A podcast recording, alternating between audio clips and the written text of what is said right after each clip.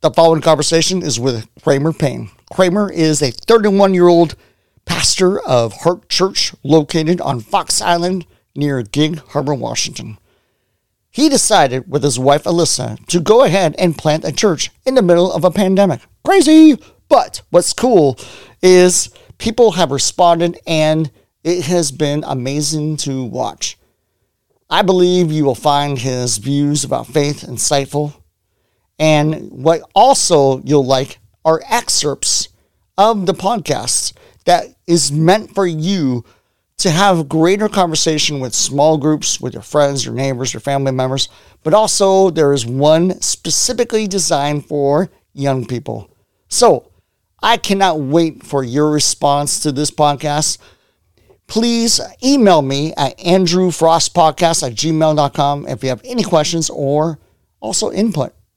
And also, I hope what you love about this is that you can take this podcast and increase conversation with the people that you love, the people that you work with, the people that you golf with, whatever it is. But more importantly, that know that Jesus does love you and Kramer wow, he does a he does a great job of communicating that. So thank you for listening. If you like this podcast, go ahead and like hit like. That way, every podcast that comes out, you get to hear because future podcasts, I guarantee you, you're gonna love.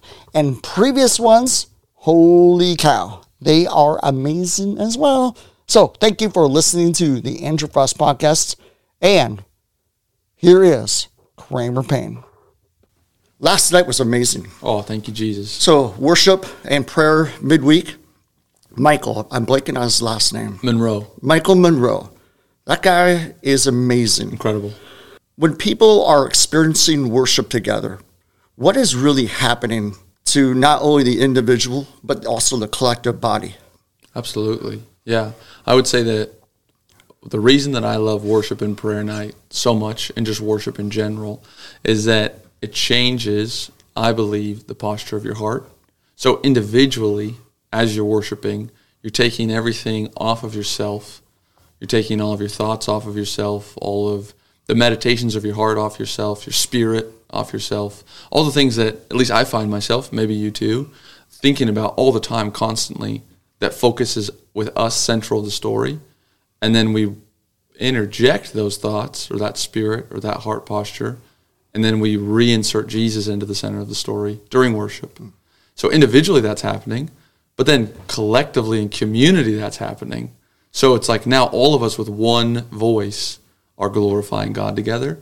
So it's like with one heart posture, we're glorifying God together. So we're no longer like a bunch of individuals in community. Now we're just one big community because we're focused on centralized on the same thing, which is beautiful. So the idea of worship, what is the definition of worship for people who don't know what worship is? Yeah, I would say that worship is what I kind of just tried to explain would be glorifying the the only one who is worthy, which if for believers in Jesus, that would be Jesus and Jesus alone. And like using all of our expressions. So whether that be we just said a little bit of that through song, but you can worship while you're mowing the lawn. You can worship while you're drinking a cup of coffee. You can worship while you eat breakfast or don't eat breakfast if you're like Andrew and I. Uh, and worship is something that you do to glorify God. So it would be anything in your life that you would say that your main motive in that is to bring God glory, honor, praise, basically all of your being into His presence.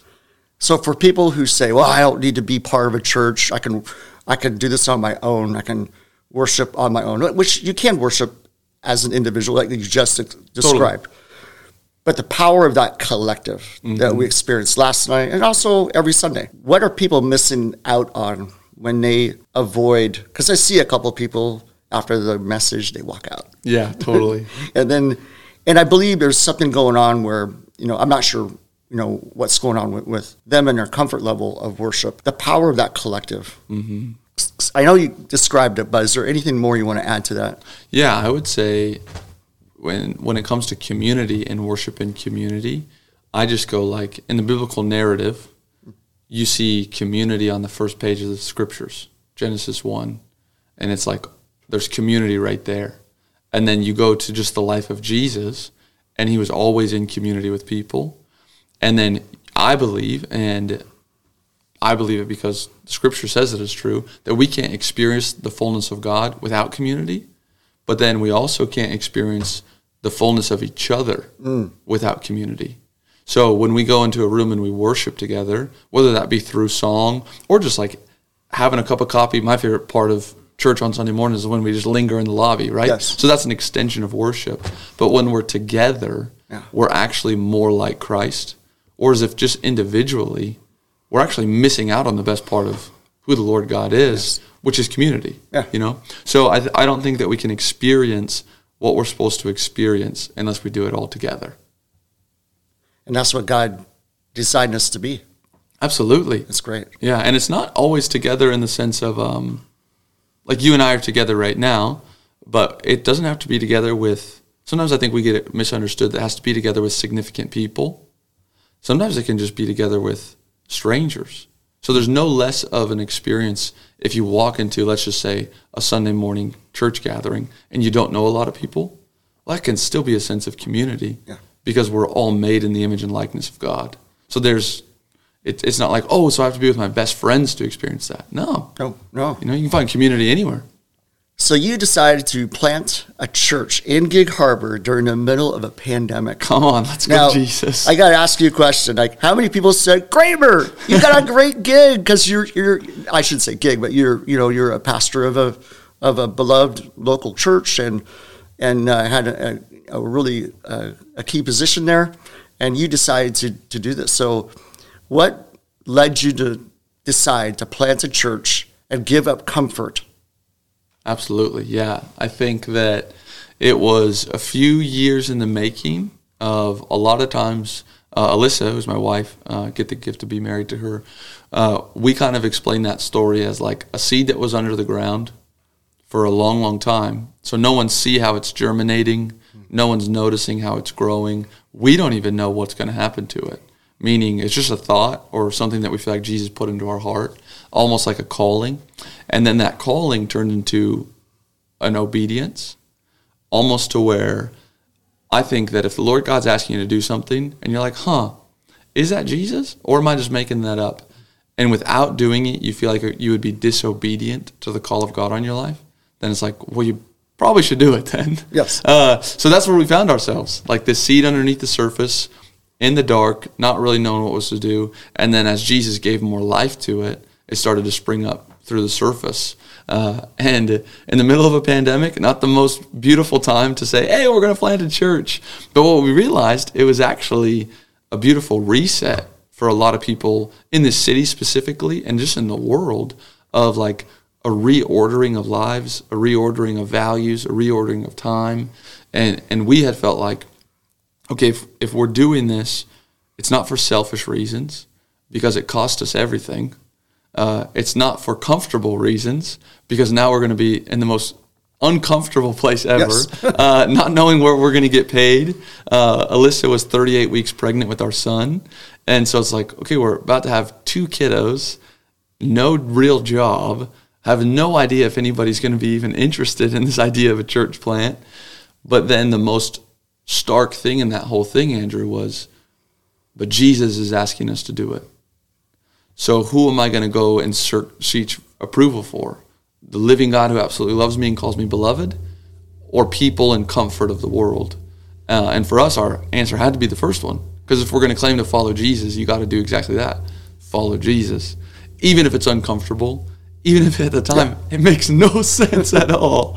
Uh, and even now, like sitting here with you, going, man, this is totally what the Lord God has asked us to do, and we'll stay faithful to it but it's only because Jesus has brought us here. Yeah. You know. I think one of the things I loved about the very early beginning, you said, if this is not of Jesus' will, I want it to fail. Absolutely. And that's bold statement to make. Mm-hmm. Because there's a lot of times people will compromise because they want to make sure they get get not- noticed Absolutely. success. How do you address that idea? Yeah. Uh, speaking of the worship worship night, Michael Monroe, who was down here, he uh, encouraged me just uh, in the life of Jesus, as a disciple of Jesus, a follower of Jesus. Um, someone who centers their life, orients their lives around the person of Jesus, uh, we can have no compromise because he is the only person central to our story. So I think for us to put that in a balance during the first beginning stages of even thinking about planting a church or then stepping out of what Jesus was bringing forth in planting a church, it was like, okay, we can't compromise in this because this is what the Lord God has asked us to do. Um, so when you put that into perspective, all of a sudden you kind of start to realize I'm actually not that important. Mm. So my ego, which I think stands for edging God out, has to go away. And I have to like ruthlessly, joyfully be obedient to Jesus and realize there can be no compromise in my life if I'm actually going to follow him full heartedly and faithfully. And sometimes, as you know, that's really joyful and fun. Yes, it's a blast. Like I get to sit down here and be with you and talk talk about all this. Other times, it's like, am I ever going to fall asleep tonight, or are my wheels just going to keep on turning? And and that's the balance, though. You know. Well, since Heart Church, so actually we didn't actually say where Heart Church is, but Heart Church located on Fox Island, next to uh, part of the community of Gig Harbor. You are a, a Gig Harbor kid, grew up here.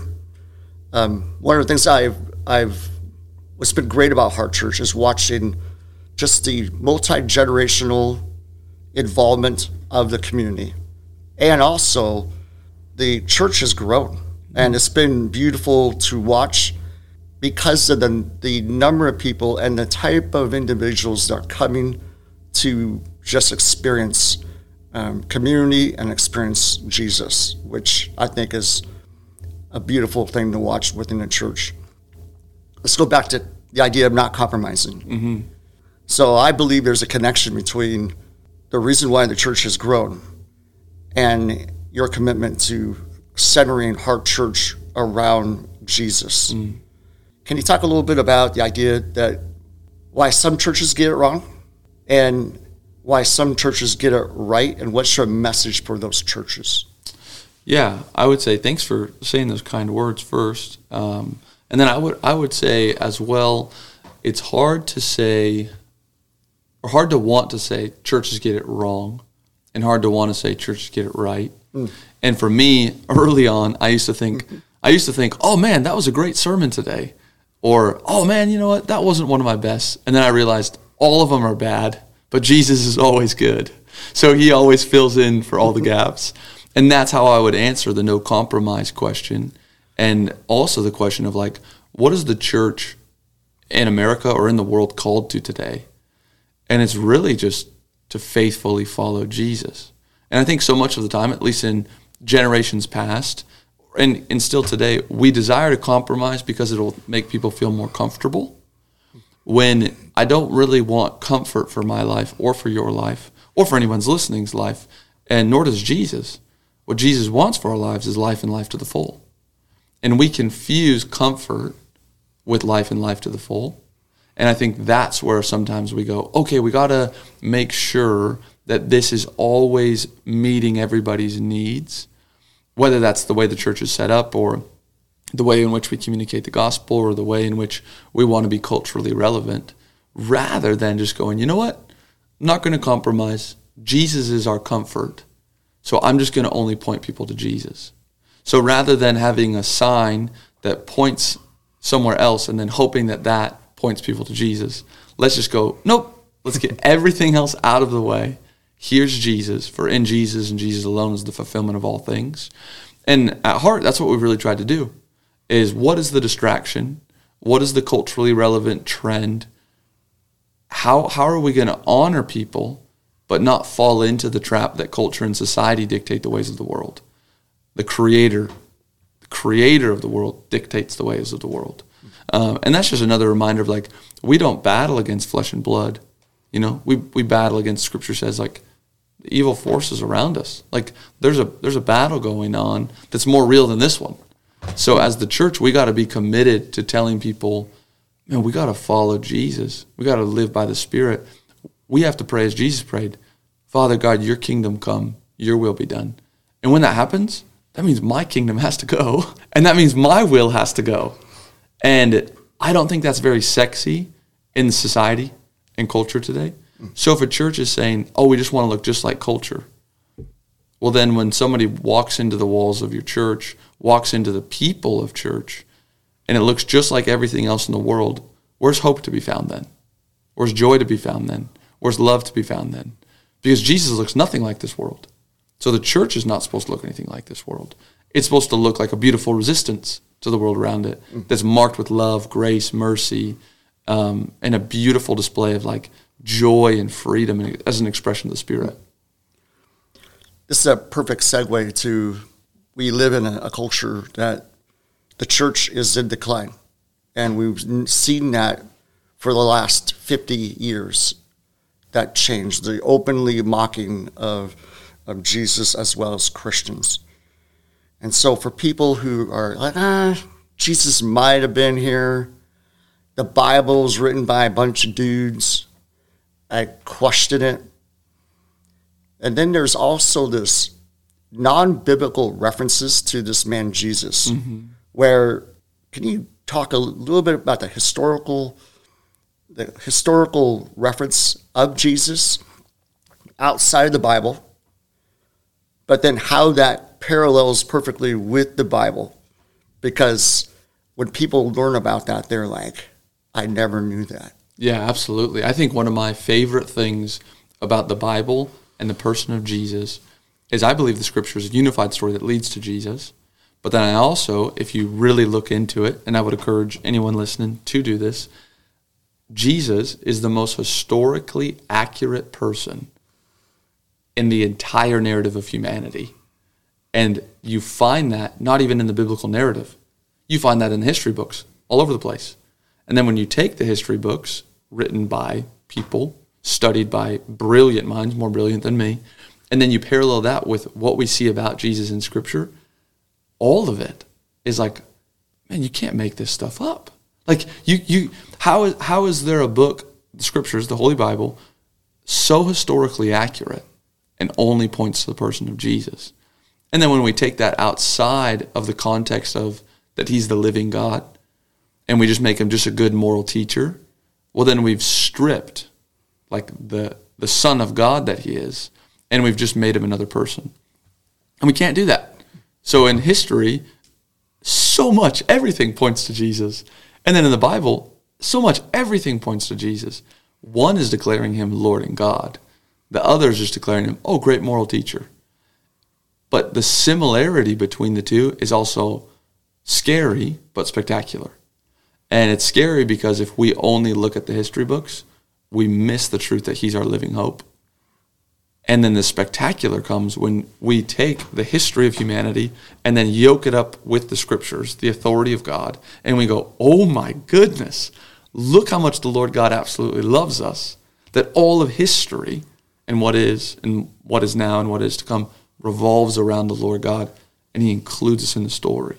I believe there's a there's a Roman general, Roman guard, who actually has a first-hand account of Jesus. I don't know the man's name, but uh, a biblical scholar uh, from years ago shared this. This is what he said, and this Roman guard saw what Jesus did, saw healings, and it's referenced in that in that journal. Do you have other examples like that? Yeah, so I would say one of the one of the most amazing examples is like if a lot of people correlate like the Dead Sea Scrolls, which is where we get some of the biblical narrative from. But then there's other accounts in that that aren't in like the holy scriptures, but that give like that show similar to the Roman general story, journals of people who were eyewitness accounts or or grandkids of eyewitness accounts that had scribbles of signs and wonders that they saw, things that were passed down that completely and totally accurately line up with the scriptures. And all of that is just the signpost of like wow, look, here's Jesus. And one of my favorite stories going off of what you just shared is in 1 John 1 of the Bible. It says, I've seen him, I've touched him, like I've heard him. And now I'm expressing what he has told me to you so that your joy may be complete. And that Roman guard that you're talking about, some say that he was an eyewitness of the cross. And John was the only other disciple to be an eyewitness of the cross. And both are found describing the same things, meaning that Jesus is who he says he is, that he died and that he rose again. Uh, but one would have a whole culture and society that would say, nope, he's not the living God. And then obviously John, disciple of Jesus, would say he is the living God. But then it came to find out that the Roman guard in his in his journalings professed faith in, in who Jesus was mm. because of the historical evidence, the like the idols of this age don't compare to the person of Jesus. Yeah. The people who were present watching Jesus get crucified, they were impacted because they saw the Son of the living oh, God die. And something transformed. So if a woman who touches the cloak of Jesus gets transformed, and a man who is with horrible skin lesions gets touched by Jesus and gets transformed, then a person watching his death has to be transformed. Oh, 100%. What what would people experience at that moment when he died and suddenly there's something's going on in the in the the universe? Yeah, well, I mean, if you even just look at that account in in the scriptures, it says the ground shakes, the whole sky goes dark, and then one of the most beautiful parts, you know, the curtain of the temple is torn from top to bottom, and that has such incredible significance. Can you describe that more? Because I think a lot of people hear that the the curtain was torn, but they don't really know what is that. Yeah, like, absolutely. Like, is that a real curtain or is it a, a metaphorical curtain? Yeah, so it's both a real curtain and also a beautiful metaphorical curtain. In the sense of the real curtain in the temple that day, it would have been set up to where behind the curtain was the only place where the high priest could go to enter and to be with the Holy of Holies. Mm-hmm. Meaning, myself as an ordinary person, Andrew as an ordinary person, you as a listener as an ordinary person, could never go there. Uh, it was forbidden. But when Jesus died on the cross, he made a way for us to enter into relationship with the Lord God who absolutely loves us again. So the curtain is torn literally in the temple that day so that anyone and everyone in the city, no matter their story, no matter their background, no matter what, because of who, what Jesus did and who Jesus is, can enter into the Holy of Holies. And then it's also a metaphorical thing because that's you and I now. Mm. That it's not by our righteousness, it's not by our good works, not by our efforts, it's by grace and grace alone as we profess in Jesus and Jesus alone, faith in Him, that we get to enter into the Holy of Holies, which is the presence of the Most High God. And if you look at that account, you talk about the death of Jesus, the ground shakes, the earth goes dark, and that is torn to signify the creator of the world has just died. So the world itself, the earth, is groaning. And then the scripture testifies that Jesus is the light of the world. So the light of the world just died, and now the land is in darkness. Mm. So those are two discouraging things. But then the most encouraging thing ever happens. The curtain of the temple is torn from top to bottom, meaning that the earth is groaning, the darkness is there, but take heart because the person who just died has made a way for you to enter into a new earth and a new light, new heaven with him and him alone. So this is beautiful imagery. It's not just imagery, it's real. It really is. It's and that's beautiful. where you and I yeah. get to enter into the story because of what Jesus did. I've been around thousands of kids. Yeah. I mean, tens of thousands of kids over the years. and so I've been able to uh, watch uh, young people really become impactful here at Heart Church, of leading not just their peers, but adults, adults leading as well. And just it's, it's been really cool to see kids who identify in Christ. And that is their first identification is identity in Christ.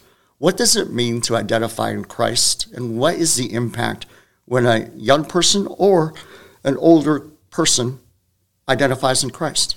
Absolutely, yeah. I think that what Jesus brings us is freedom and life and life to the full. But as we identify in Him, we also find out the most true thing about us is that the, we're the beloved, which means that we take on the identity of Jesus.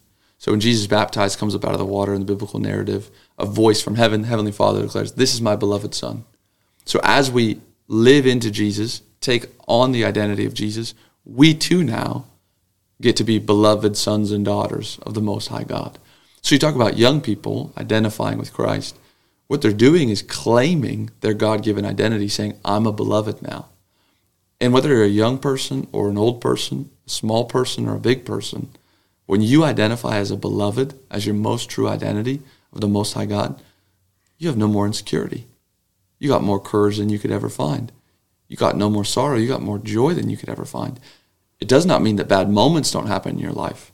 But what it does mean is that in your belovedness, clothed in your belovedness, you start living into a new way of living, which is empowered by the Holy Spirit, following the way of Jesus, resting in the truth that the Heavenly Father delights in you. So when we watch young people lead this whole community, it's like no wonder they're leading the whole community. They actually believe they're the beloved. Yeah. The most important part about that is when you start to believe it, others can start to believe it too. So now there's a story that's my life doesn't make sense anymore to somebody else. And like, what's so different about you? Why are you so loving? Why are you so joyful? Why are you like so caring? Why do you not care about yourself? Well, I'm a beloved. That's the only thing I care about now. And then somebody goes, Tell me more about that. I, I want that kind of freedom. And that's what we're seeing young people do. And that changes a whole high school, a whole middle school, whole family unit, whole church community, whole city. And what an amazing thing that when you and I, all of us, really start to believe that we're the beloved, it changes everything about us and then changes everything the way that we relate to the community around us. And that's been one of the most awesome things ever because the young people who are part of this church, it's like they are the most bold, courageous, loving, joyful, kind, gentle people ever in a time in society and culture where most of the time young people are labeled as anything but. Definitely. But the Heavenly Father labels them as the beloved. So that changes everything Yes. about their lives. Now they don't fit in anymore. Yeah. And it's awesome. I'm not gonna. We don't need to get into numbers because I, I we don't want to dwell there. But there's a, a large contingent of middle and high school kids that are part of Heart Church, whether it is during Sunday morning or gatherings that happen on Sunday night and um, I believe Wednesday and Thursday. Yeah. And so that has been a huge, incredible thing to observe. What can a young person do to impact their school? Because many kids do not identify in Christ. Absolutely. And we'll get into that real soon. But what can a young person do to impact their peers? Yeah, I would say first and foremost, live into your own beloved identity. And I kind of correlate it to maybe you've been on an airplane before, but like they always do the training at the front. That's super boring. But the, the you know they say if the mask ever drops of oxygen, make sure you secure your own first before mm-hmm. leaning over to secure your neighbors. and I think that correlates so well because if you don't believe you're the beloved as a young person, you're going to walk into your high school or middle school and get devoured by what everybody else thinks about you. Even if mm. you even if you follow Jesus, you have to really truly stand firm in the person of Jesus and his deep love for you so that when you go into the high school or middle school, you don't really care what other people think so that you can love them regardless of what they think about you. Mm. And I would say a really practical easy way to do that. There are so many people who roam the halls of a high school or middle school who don't have anybody talk to them. Just say hi to them. Acknowledge them. Notice that they exist. Imagine if you walked throughout the whole high school day or middle school day and no one acknowledged you. And then you go home and you don't have that great of a home life. Your mom or your dad or whoever you live with don't acknowledge you.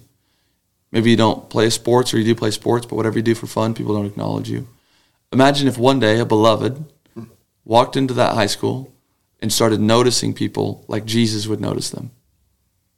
Started sitting with them at lunch like Jesus would sit with them at lunch. Started hanging out with them like Jesus hang out with them. Following up with them. Cared about not what they did for fun or what sports they played or what grades they got, but just cared about who they are. Like cared about what made them tick, what made them go, what the stuff of life is for them, and didn't measure them based off of if they're good or bad Yes. but just measured them based off the truth that they're made in the image and likeness of God. Like if a middle schooler did that, if a high schooler did that, the whole school would change It would. overnight, you know? And the cool part is people in this city and community are doing that. And high schools and, and middle schools are changing. But that's where I would go. You got to go all the way back to you cannot do that unless you put your own oxygen mask on first, unless you're breathing in and out of your belovedness every single day.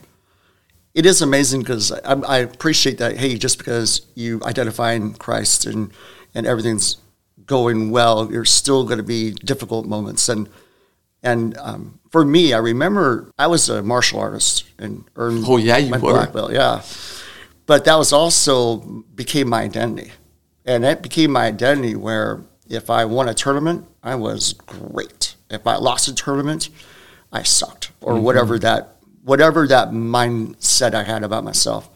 And so I remember just thinking that my identity could not be martial arts anymore. So I quit martial arts and started to really focusing on, on faith. And we live in a culture where there are so many kids who are identifying whatever it is. And and I don't need we don't need to name them, but we know that like identified as being a black belt and identified as being a principal, identify as this. And oh, I yeah, I identified Jesus, but that was on a back burner at Absolutely. different times, different phases of my life. And then and so when people start identifying in things not of Christ, but that becomes their their TikTok reel. That's a metaphor, right? Ooh, I like come that. on. But it's a real image of the idea that your your narrative is defined on something that's really not important. How can we help young people and older people, because we're, we're all guilty of this, maybe the way I would like you to answer this question is you surround yourself with people. And how do they hold you accountable? And how do they bolster you? Yeah, I would say that's a great way to answer this question because who you hang out with is who you become like. And all throughout the biblical narrative, Jesus spends the majority of his time with the Heavenly Father and the majority of his time with the fewest amount of people. So we get all excited because he's got big crowds. In church, we get all excited if we got big crowds. In life, we get all excited if we get big crowds. But who you hang out with directly impacts how you identify. So if you hang out with the Heavenly Father a lot, guess what you're going to identify as? A beloved. Full stop. Nothing else would go in front of it. Now, say I don't do that. Say I just, for the sake of um, a story, say I go to the mountain all the time and go snow skiing, which is not bad. Well, that's going to take over my identity because that's where I'm spending most of my time. That's also going to be what gives me the most value. That's also going to be where I find myself the most safe and the most loved. So if you spend your time in the throes of culture, in the throes of society, believing lies of the world, believing lies of, oh, I could just identify as this or that or whatever makes me feel most comfortable, um, it's not going to turn out well for you because I always I always feel like the first part of your heart. So everybody says like, "Hey, follow your heart." It's horrible advice. Do not follow your heart. Follow the one who made it. Mm. And the one who made it will give you your most true identity. Everything else is there to lie, steal, kill, and destroy. And who I surround myself with asks me really hard questions. Who I surround myself with has a willingness to say no to me. Who I surround myself with has a willingness to risk our friendship so that I stay ruthlessly obedient to Jesus. Do you have people like that in your life? Mm. If not, you're going to find your identity really just mirroring whatever's easy and most comfortable and whatever you think is, well, I'm just following my heart. And you can't do that. You need people in your life, community in your life, who are going to say, no, no, no, don't follow your heart, follow the one who made it. No, that's a lie from the enemy. Don't live into that. No, that's what the world says. Don't live into that. Now, I would also say, specifically for the Jesus follower and for everybody else in the world, anything that we put before Jesus is a misplaced identity. So let's just say that I go, hey, I identify, I am a this this could step on toes. Maybe we don't want to do this. Uh, I identify as a Presbyterian Christian. Mm. Wait a minute. Aren't you just a Christian? I identify as a Republican Christian. Hold on. Aren't you just a follower of Jesus? I identify as a Democrat Christian. Wait a minute. Why the identifier before the word Christian? Scripture says, Galatians 2.20, I've been crucified with Christ. It's no longer I who live, but Christ who lives within me. So it's not even us who live anymore, it's Jesus.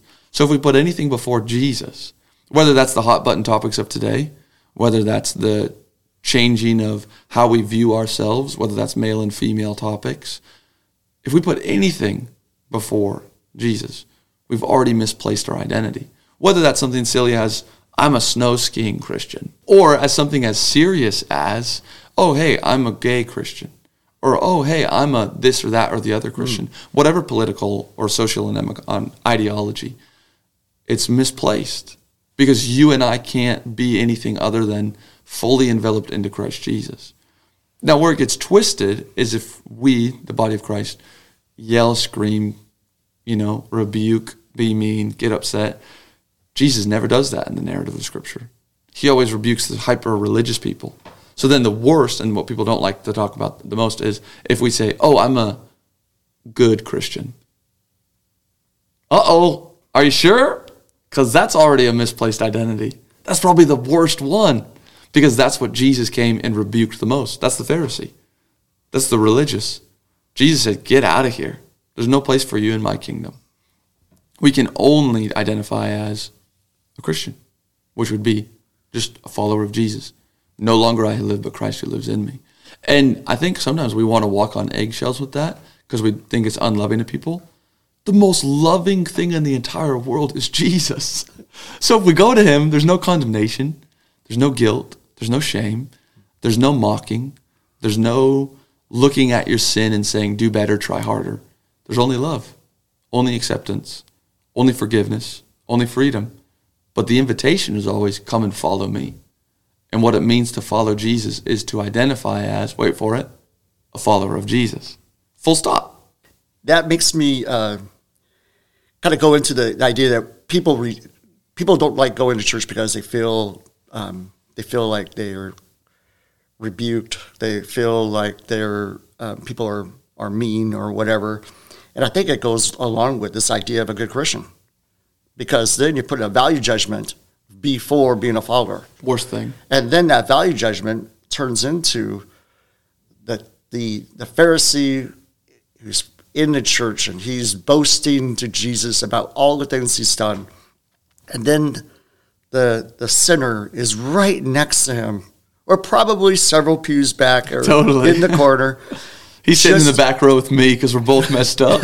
and he's literally just he's on his knees just like please forgive me for i'm a sinner yeah. and i love that illustration because it was jesus who told that story that that sinner is is more likely to go to heaven because he sees himself as that sinner he sees himself as that broken person but he also sees himself seeking the heavenly father Absolutely. whereas the Pharisees not. The Pharisees, I'm a good, whatever Exactly. that was. Yeah, it's a. Uh, I would say one of the most common misconceptions, unfortunately, is that the church is not a welcoming place to go. Now, I would say, on behalf of the church, I'm so sorry if that's ever been your experience. Yes. I am so sorry. The person of Jesus is never an unwelcoming place to go. And the church isn't a building. The church is the people of Jesus. So therefore, as the body of Christ, we should be the most welcoming place to encounter. Hard part is those identifiers that we just talked about, that story you just shared in the Bible. A lot of times that's what the church looks like. A bunch of religious people who are measuring people on if they're bad or good or not. And Jesus never came to take bad people and make them good. He came to take dead people and make them alive again. And that's me. I'm so messed up. I'm so dead in my sin. But thanks be to God, He shows me grace and mercy and makes me alive again. That's a daily thing. You know, it's not a one and done type thing. It's like I need to daily come and be formed into the image of Jesus.